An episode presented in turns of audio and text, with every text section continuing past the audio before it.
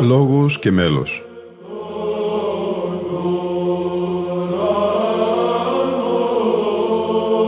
Προσεγγίσεις στη μυσταγωγία της ψαλτικής τέχνης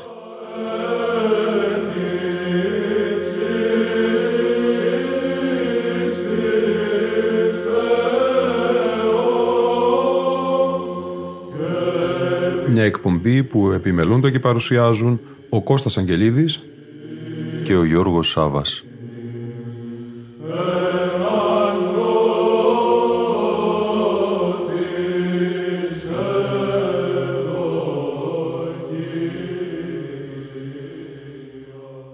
Αγαπητοί φίλοι ακροατές και φίλες ακροάτριες, δέκα χρόνια συμπληρώνονται φέτος από την κίνηση της Δόμνας Σαμίου το 2012.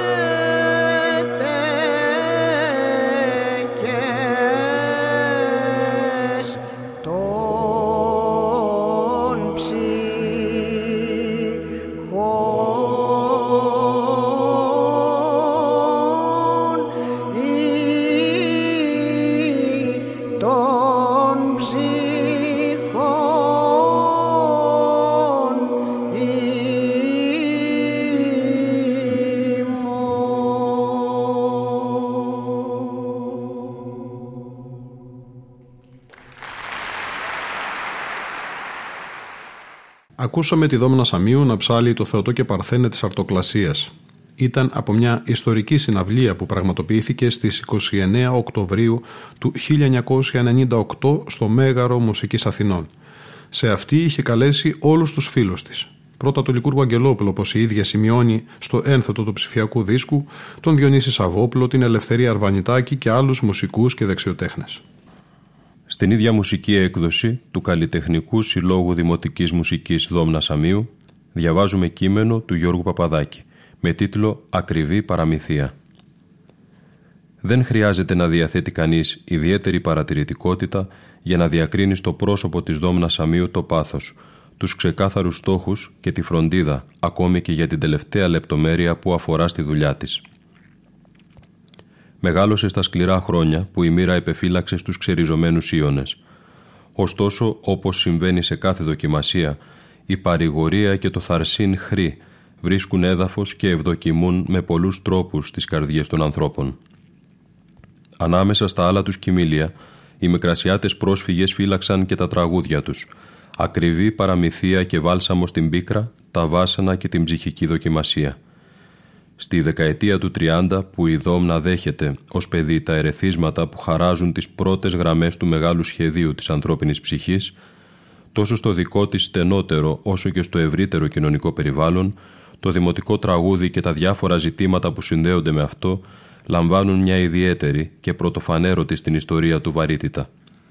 Είχαν ήδη ξεκινήσει και συνεχίζονταν συζητήσεις αλλά και διαμάχες ανάμεσα στους λόγιους μουσικούς Καλομοίρης, Λαμπελέτ, Βάρβογλης, Ψάχος και άλλοι, οι οποίες έθεταν πολλαπλά θέματα που αφορούσαν έμμεσα ή άμεσα στην εθνική μουσική και φυσικά το δημοτικό τραγούδι, και ακόμη είχαν αρχίσει να φαίνονται οι νέες προοπτικές που άνοιγε η τεχνολογία στην καταγραφή και τη μελέτη της δημοτικής μουσικής, με την εμφάνιση του φωνογράφου.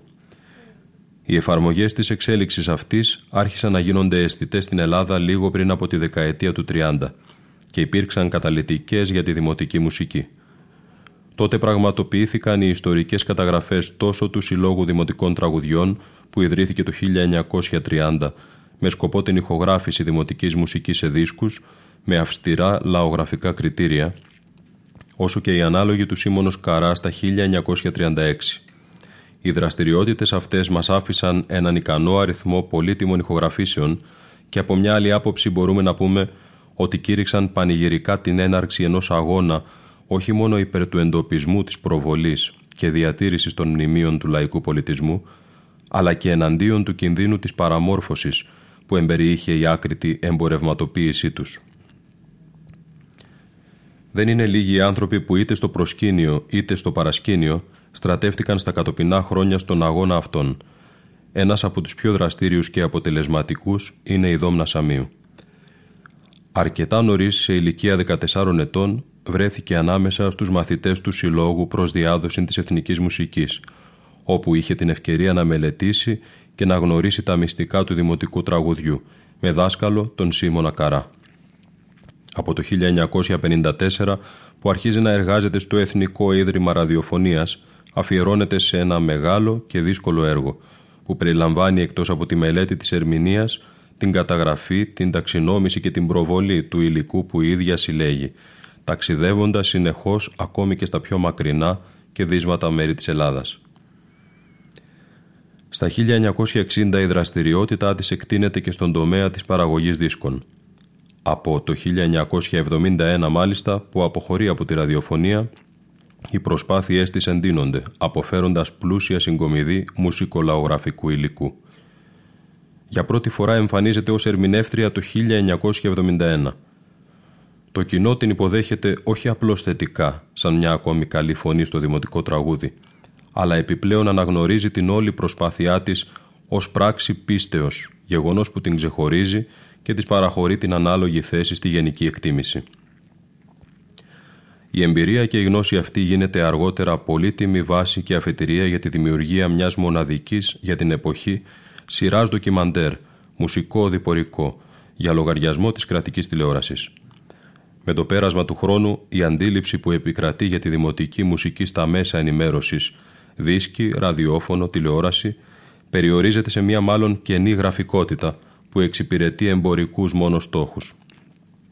Οι εκλαϊκεύσεις αφιδατώνουν την παράδοση και την καθιστούν όχι μόνο νεκρό γράμμα, αλλά και επικίνδυνη. Γιατί το μόνο που της μένει είναι η γραφικότητα, μια γραφικότητα που δεν είναι σε θέση να μας δείξει το πραγματικό μας πρόσωπο, ούτε να μας συνδέσει ουσιαστικά με την παράδοση. Όσο το βαθύτερο νόημα και η αξία της παράδοσης χάνεται πίσω από απλοϊκά σχήματα, και ποικίλες άλλες ξένες προς αυτήν σκοπιμότητες, τόσο περισσότερο επιτακτική γίνεται η ανάγκη να αποκαλυφθεί και να φωτιστεί η ομορφιά, η χάρη και η χρησιμότητά της στη σύγχρονη κοινωνία. Στον αγώνα αυτόν και μάλιστα στις πρώτες γραμμές του η Δόμνα Σαμίου ξεχωρίζει για τη δράση της. Οι συναυλίες στην Ελλάδα και το εξωτερικό, η έρευνα, οι καταγραφές, οι εκδόσεις και πάνω απ' όλα το πάθος και η διαθεσιμότητά της στην προσπάθεια αυτή την κάνουν άξια της πιο μεγάλης τιμής που οφείλεται σε αφοσιωμένους ανθρώπους. Ας ακούσουμε την Κυραδόμνα τώρα σε ένα τραγούδι που αναδεικνύει, όπως και τόσα άλλα, ότι υπήρξε θεματοφύλακα της ελληνικής μουσικής κληρονομιάς. Η μεγάλη της αγάπη για το δημοτικό τραγούδι, η θυσιαστική της προσφορά, η γνώση και η πολύχρονη πείρα της είναι οδηγός για όλους εμάς. Την ευχαριστούμε.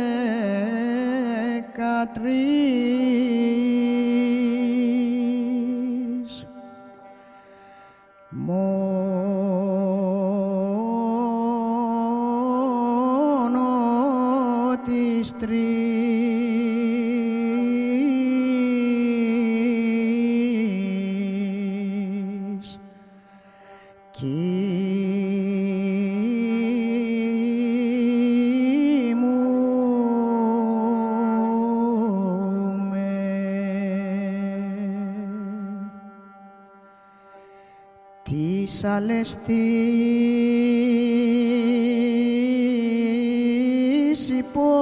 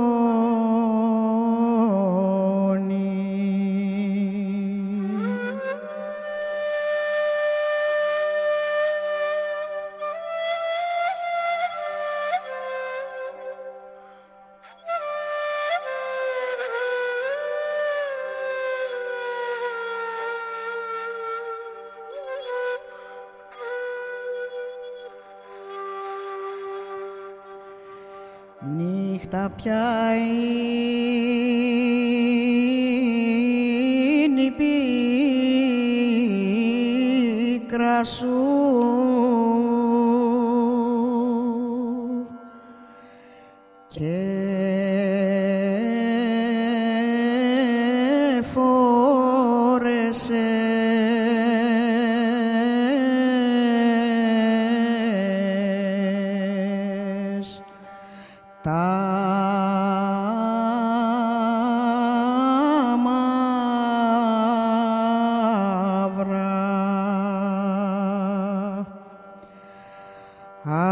ξέρεις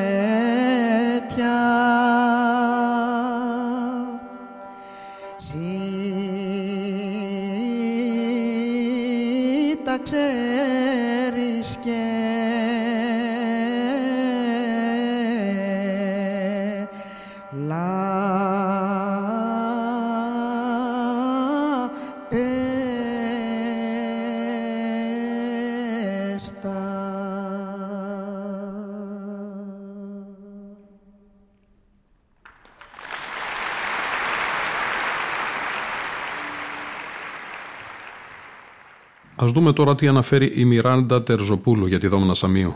Είναι οι καρδιές μου ένας αρμαθός της άπλωσας στον ήλιο.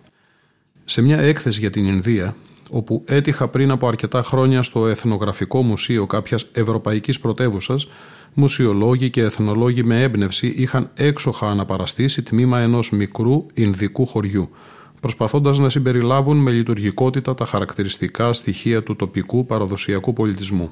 Χάμω σε μια γωνιά του αγροτόσπιτου, δίπλα στην κόγχη της λατρείας με τις εικόνες των θεών, τα κεριά, τα λουλούδια και τα θυμιάματα που ευωδίαζαν, ένα σαραβαλιασμένο ραδιόφωνο με λιχνίες ακουγόταν βραχνά, σαν ξεχασμένο στο άδειο δωμάτιο. Έπαιζε ένα τραγούδι των Beatles. Ο ανίκαιος ήχος μεταμόρφωνε τον άψογα βέβαια στημένο χώρο σε τόπο της φαντασίας και της αλήθειας. Η επινοημένη παραφωνία που αποκάλυπτε έναν προβληματισμό αισθητικού αλλά και επιστημονικού περιεχομένου σχετικά με την προσέγγιση της παράδοσης απαλλαγμένων από την τροχοπέδη της στερεότυπης αντίληψης και του μέσου γούστου, ήταν αυτό που περισσότερο συνέβαλε στη δημιουργία μιας γοητευτικής ατμόσφαιρας διακριτικής αληθοφάνειας. Μέσα σε αυτή τη μουσική τα στοιχεία του πολιτισμού που περιέκλειε εκείνο το πλήθυνο σπιτάκι έχαναν τον εξωτισμό που θα προσέδινε πιθανόν ο ήχος του σιτάρ αλλά αποκτούσαν και ανέδιαν όλη τη δύναμη μιας πορείας αιώνων μέσα από την πίστη και τη φτώχεια που έκανε τον απόντα από τη σκηνή Ινδό χωρικό να μπορεί άφοβα να ανταμωθεί με τη μουσική των παιδιών από το Λίβερπουλ.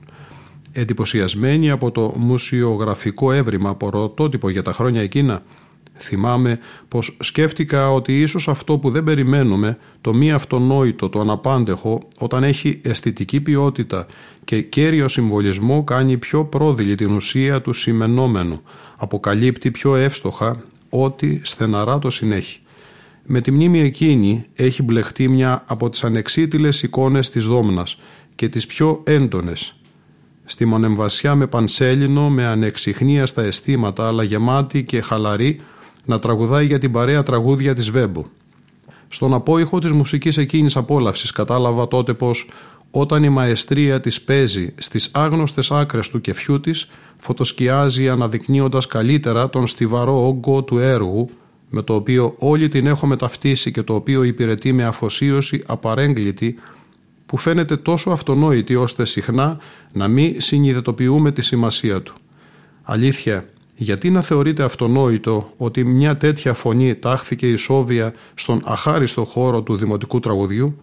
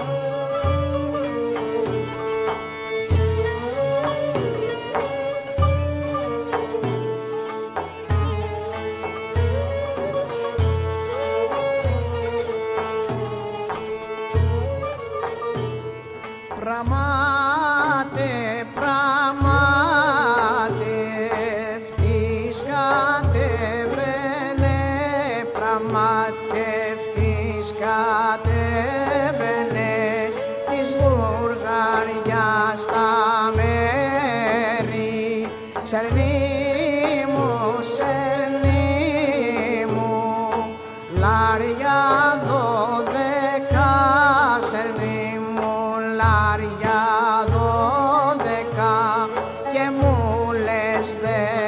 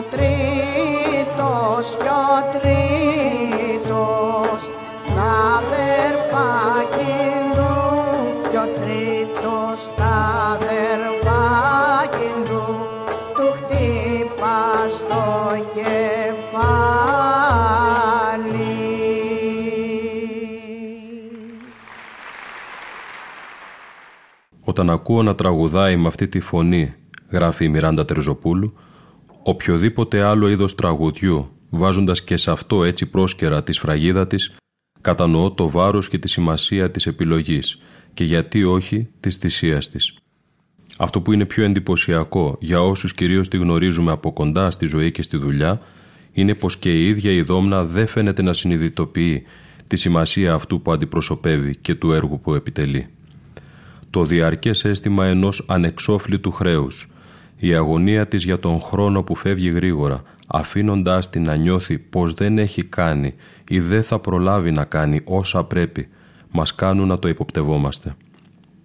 Όλα μαρτυρούν πως στην προσωπική της ιστορία, στην καταγωγή της, στην ξεριζωμένη προσφυγιά της νιώτης της με τη σκληρή ζωή και τον βουβό πόνο, οφείλεται αυτή η άσβεστη δίψα, η φλόγα, η ακούραστη δύναμη, η συνεχής αναζήτηση που τη χαρακτηρίζουν, σαν αυτά να είναι η μόνη διαμαρτυρία και η μόνη αντίσταση στη φθορά και στη λύθη, η μόνη εφικτή επανόρθωση της καταστροφής. Με το ήθος της αψιμηθείωτης φυσικής παρουσίας της και τη ρωμαλαία φωνή της να αποκαλύπτουν τη μυστική ουσία των τραγουδιών, αποτείει ουσιαστικά φοροτιμής σε όλους εκείνους που τα άκουσαν και τα τραγούδισαν μέχρι να φτάσουν στην ίδια, αφού στο προσφυγικό, άρα ιδιαίτερης και ειδικής ευαισθησίας περιβάλλον όπου μεγάλωσε, πρωτόμαθε να τραγουδάει και κυρίως να ακούει, ακολουθώντας την από αιώνες νενομισμένη διαδικασία μετάδοσης της προφορικής παράδοσης. Πιστή σε αυτή τη σχέση τιμής και χρέους διακηρύσεις σταθερά, με γνώση και αυτοπεποίθηση, το σεβασμό στο παλιό, την προσήλωση και εμπιστοσύνη της στην αυθεντικότητα όλων εκείνων των ανώνυμων ερμηνεών, των ανώνυμων δασκάλων της που σμίλεψαν την τέχνη αλλά και την ψυχή της.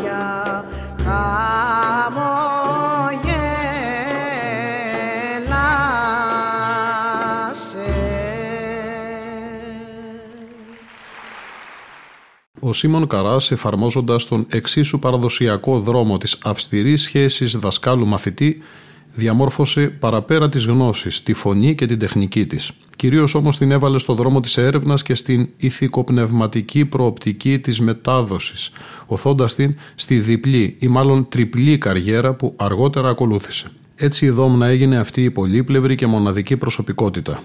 Φορέας και ταυτόχρονα καταγραφέας της παραδοσιακής μουσικής, ερμηνεύτρια των δημοτικών τραγουδιών και ταυτόχρονα μελετήτριά τους, συλλέκτρια και παραγωγός δίσκων, δασκάλα και εμψυχότρια των νέων στη στροφή τους προς την παράδοση αλλά και των παλαιότερων στην επανανακάλυψή της. Για τη σχέση ιδιαίτερα αυτή αποφασιστική ήταν η ιδιότητά της ως τραγουδίστριας που την οδήγησε σε μια διαφορετική, εξυγχρονισμένη και εξυγχρονιστική και ας μην το δέχεται η ίδια, Προσέγγιση της δημοτικής μουσικής.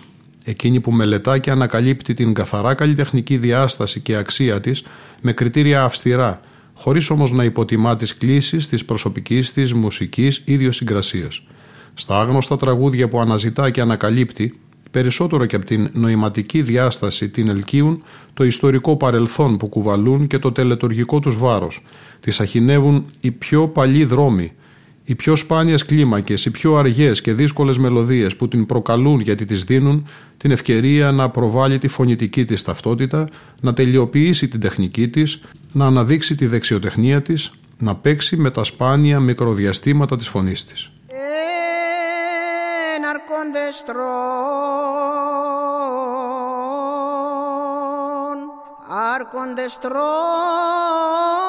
και σε μαρμαρέ σε μαρμαρέ νυν ταυλά ε, σε μαρμαρέ σε μαρμαρέ νυν σε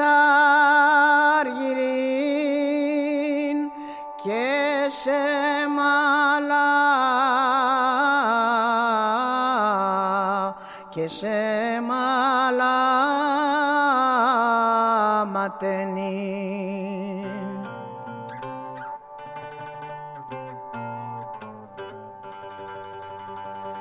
Ε, κι ουλίτρωση, κι ουλίτρωση και πει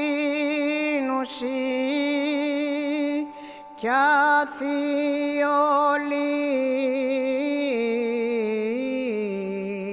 Κι αθιολή εφερνού ε, κι ο Κωνσταντή κι ο Κωνσταντίνος ο μικρός άσε ψηλό, άσε ψηλό τραουί.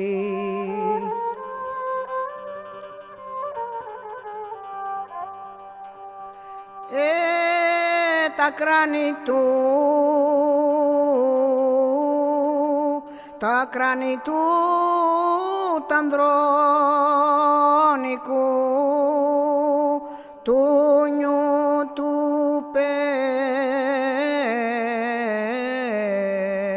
του νιού του πενεμένου ε, μαυρός είσαι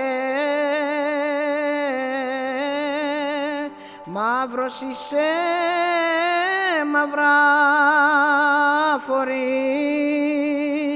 μαύρον καβά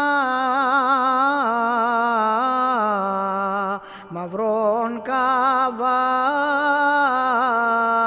και βγεις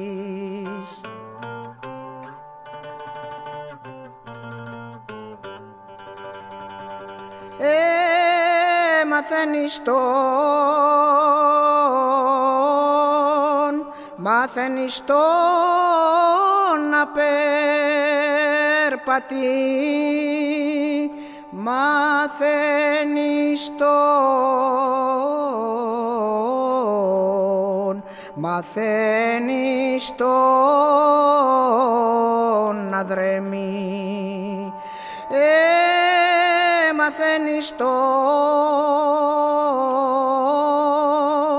μαθαίνεις τον να έχετε τον όχλιον του τον όχλιον του πολέμου.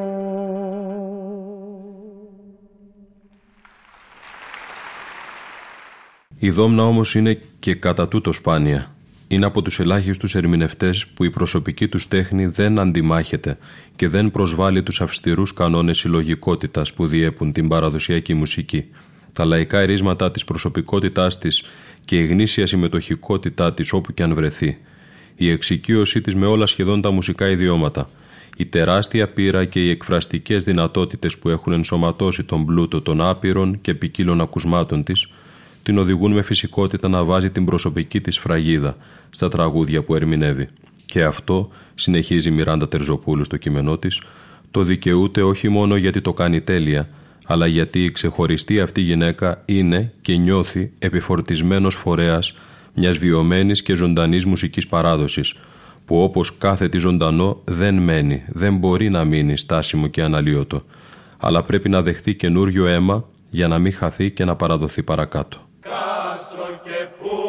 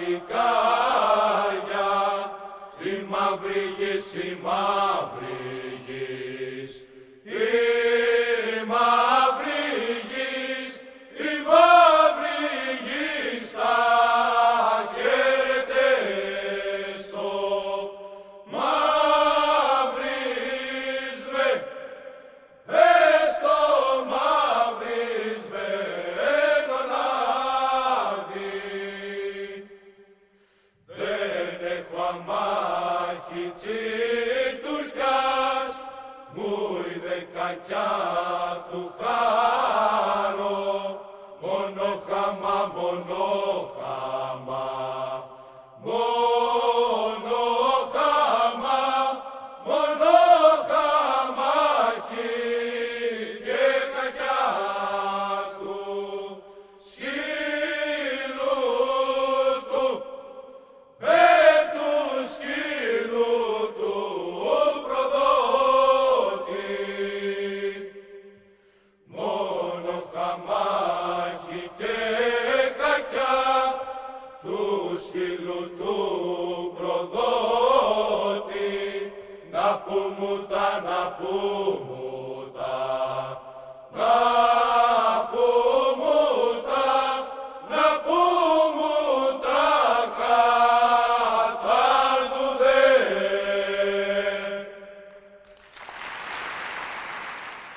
Η Δόμνα, σημειώνει η Μιράντα Τερζοπούλου, που ξέρει τι σημαίνει να χάνεις, να στερείσαι το παρελθόν και τον πολιτισμό του τόπου σου, αλλά και που αξιώθηκε να την εμπιστευτούν και να τις καταθέσουν οι ανώνυμοι δάσκαλοι της, τις πολύτιμες μνήμες, την άγραφη ιστορία, τους κρυφούς κώδικες της μουσικής τους γλώσσας, έδειξε πως ξέρει πιο καλά από όλους και τούτο, να αγαπά, να σέβεται και να φροντίζει την περιουσία των άλλων.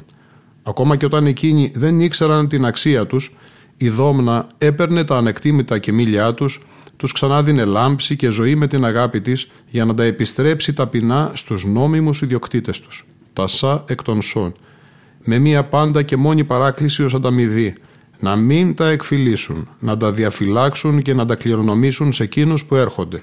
Από ό,τι πήρε και από ό,τι έδωσε η Δόμνα δεν έκρυψε ποτέ τίποτε.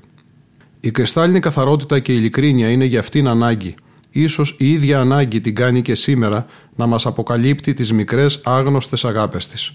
Κάποιες αγάπες που αφοσιωμένοι καθώς είναι ολοκληρωτικά στο έργο που έχει ταχθεί, δεν είχε το χρόνο να απολαύσει και να τους δοθεί, γιατί είμαι σίγουρη πως με το ίδιο πάθος θα τους αφιερωνόταν. Αλλά πάντα τριγυρνούν στις άκρες του ορίζοντά της και την προσκαλούν. Α γίνουν η ευκαιρία να γνωρίσουμε αυτό που δεν ξέρουμε, αλλά και να ξαναδούμε αυτό που όλοι ξέρουμε από εκείνην τη γνωστή μας άγνωστη δόμνα.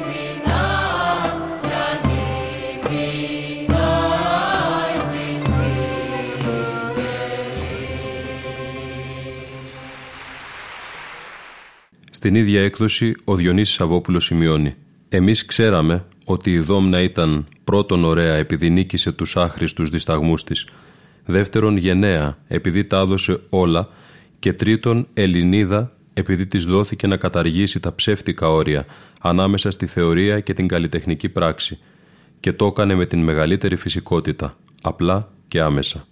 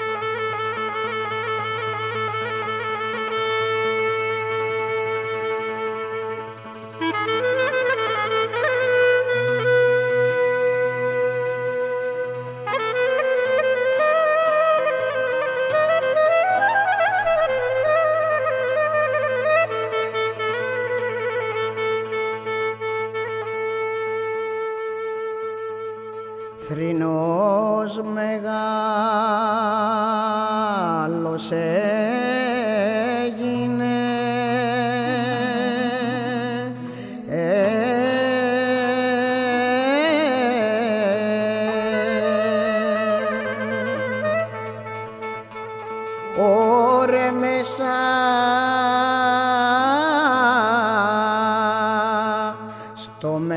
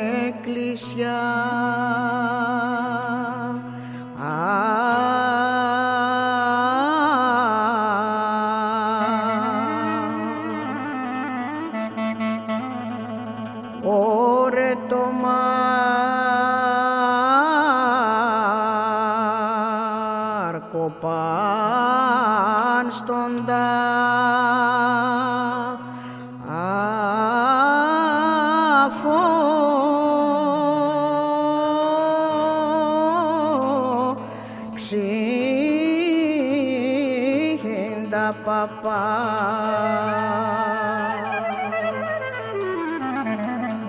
Ξύντα παπάδες των παν παιδιά μ' από μπρος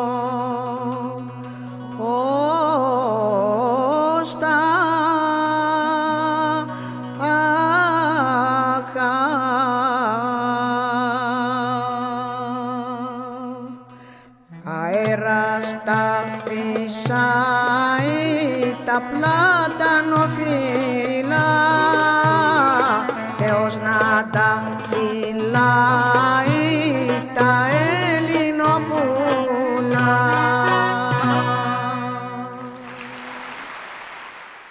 Κάπου εδώ όμως φτάσαμε και στο τέλος της σημερινής μας εκπομπής. Ήταν η εκπομπή Λόγος και Μέλος που επιμελούνται και παρουσιάζουν ο Κώστας Αγγελίδης και ο Γιώργος Σάβας. Στον ήχο ήταν σήμερα μαζί μας η Λίνα Φονταρά.